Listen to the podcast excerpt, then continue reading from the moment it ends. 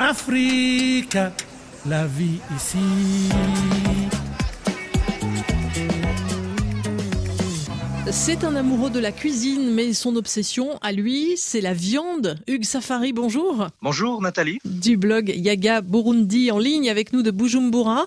Hugues, à l'heure où en Europe, les défenseurs de la planète disent attention à la surconsommation de bétail, celui dont vous allez nous parler, lui, au contraire, réunit des centaines de personnes autour de la viande. Exactement, jusqu'à 300 personnes pour des événements qu'il intitule Meat Gala, c'est le gala de la viande. Arnaud Guagamugisha, c'est son nom.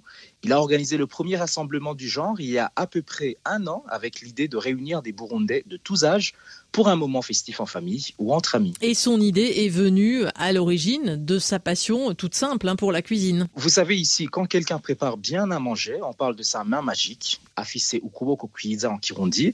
Mais ce qui est surprenant dans l'histoire de Guaga, c'est qu'il s'est lancé à la demande de ses amis, ceux qui avaient la chance de goûter sa cuisine en privé, en petit comité et qui étaient convaincus de ses compétences culinaires, lui ont suggéré d'organiser un événement public pour en faire profiter plus de gens. Et c'est donc le mythe Gala, le Gala de la viande, qui en est à sa quatrième édition Avec toujours plus de succès, hein, 50 participants pour la première, six fois plus aujourd'hui avec une particularité pendant la période d'été. Et ce qui fait le plus plaisir à l'organisateur, c'est de voir les mêmes participants qui reviennent et qui en invitent d'autres. Et souvent, ils ne viennent pas seulement en consommateurs, ils participent à l'organisation de l'événement aussi. Donc on l'a compris, hein, c'est un moment convivial, on se retrouve entre amis, en famille.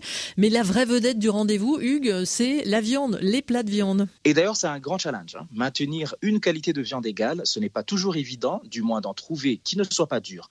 Vous savez, ici, on préfère la chèvre au bœuf parce qu'elle est tendre, sauf que moi, je trouve euh, qu'elle a un arrière-goût. Alors effectivement, à chacun ses goûts. En tout cas, Hugues, même pour ceux qui aiment la viande, ce mythe gala, c'est un vrai marathon. Alors, je te raconte une petite anecdote. Certaines personnes sont très gourmandes au début, elles ont envie de tout goûter alors que c'est prévu deux à trois prises.